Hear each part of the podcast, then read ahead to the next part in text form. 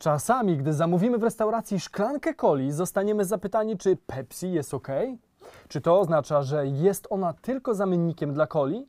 A może właśnie odwrotnie znajduje się tam, gdzie kola jeszcze nie dotarła? Zapraszam! Cześć, tu Damian Olszewski. Jakiś czas temu przyglądaliśmy się dokładnym zarobkom Coca-Cola Company.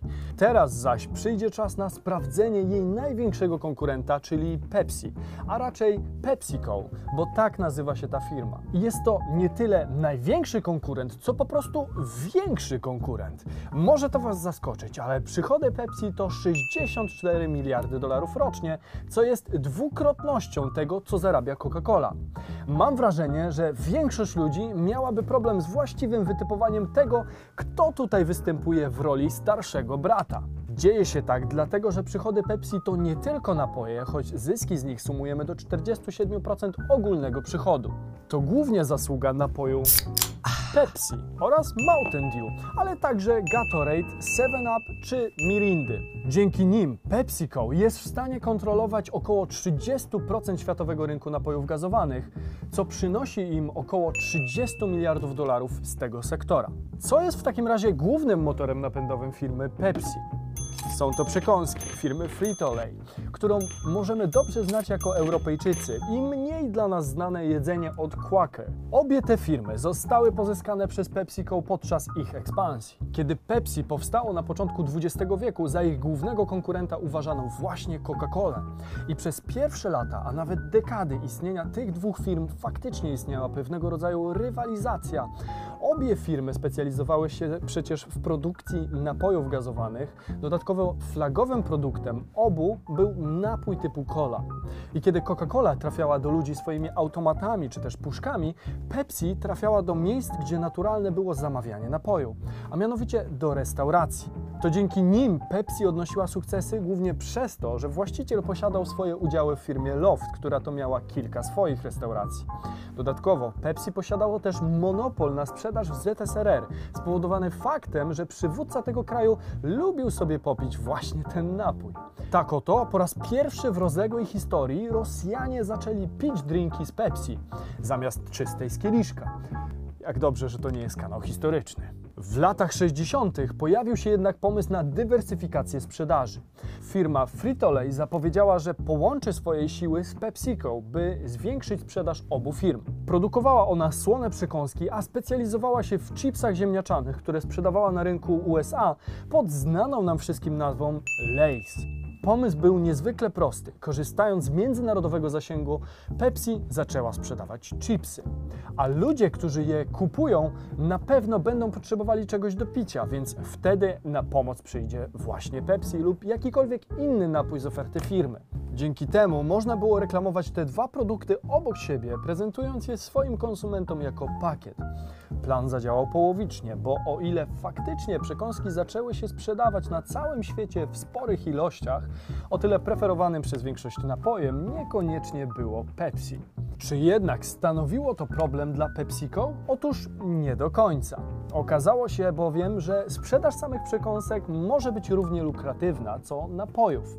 Dzięki wysiłkom firmy Frito-Lay odpowiada za sprzedaż 30% słonych przekąsek na świecie, co generuje prawie 16 miliardów dolarów przychodu rocznie. Sprzedaż z samej tylko Ameryki Północnej to dla PepsiCo niemal 1 czwarta przychodów. Kolejnym dużym źródłem przychodów dla PepsiCo jest firma Quaker, która produkuje słone przekąski, ale również na przykład płatki śniadaniowe czy dania gotowe. No i co najważniejsze, jest właścicielem praw do napoju Gatorade, który samodzielnie przyniósł firmie 5,5 miliarda dolarów. To niemal dwukrotność tego, co przyniosła reszta produktów Quaker. Przez pierwsze 100 lat swojego istnienia PepsiCo nie mogła jednak dogonić Coca-Coli. Mimo, że w 1990 roku stała się szóstą największą marynarką na świecie, po tym jak bankrutujące ZSRR przekazało im w zapłacie za dostawę część swojej flotte Wyobrażacie sobie? To był moment w historii, kiedy to firma produkująca napoje mogła przeprowadzić atak drogą morską na dowolny kraj. Pepsi sprzedało potem te statki Norwegii, jednak i to było za mało, aby dogonić swojego głównego rywala. Moment, w którym obie firmy wyrównały się w tym wyścigu, nadszedł dopiero w 2005 roku. Od tego momentu Pepsi zdystansowała się od dawnego rywala, tworząc przepaść opiewającą na 33 miliardy dolarów różnicy. Jednak jeśli chodzi o samą sprzedaż napojów gazowanych, Pepsi jest do tyłu.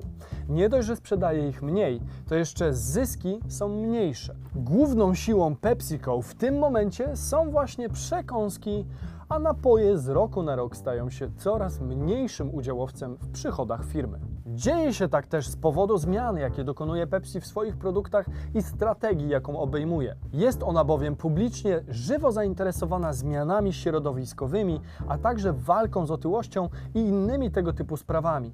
Z tego powodu bardzo chętnie udziela się w różnych akcjach czy rządowych projektach w USA, ucinając kalorie w swoich produktach czy zmieniając ich skład, by trafiały one do świadomej części konsumentów.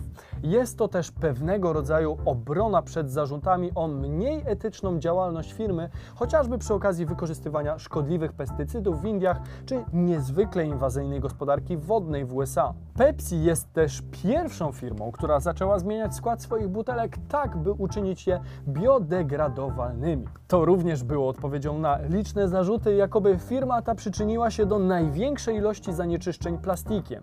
PepsiCo jest firmą, która wielu kojarzy się jako ten mniejszy rywal Coca-Coli. Rzeczywistość jednak pokazuje, że jest zupełnie odwrotnie.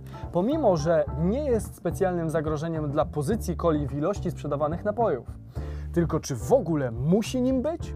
Zupełnie nie, skoro razem z Lays znalazła własną kategorię produktów, w których upatruje dalszą ścieżkę rozwoju. A Was, kochani, zapraszam na dalszą ścieżkę rozwoju finansowego z moją asystą na podcaście, Instagramie i w innych odcinkach na tym kanale. Jeżeli podobało Wam się, to subujcie kanał. Do zobaczenia w środę. Cześć!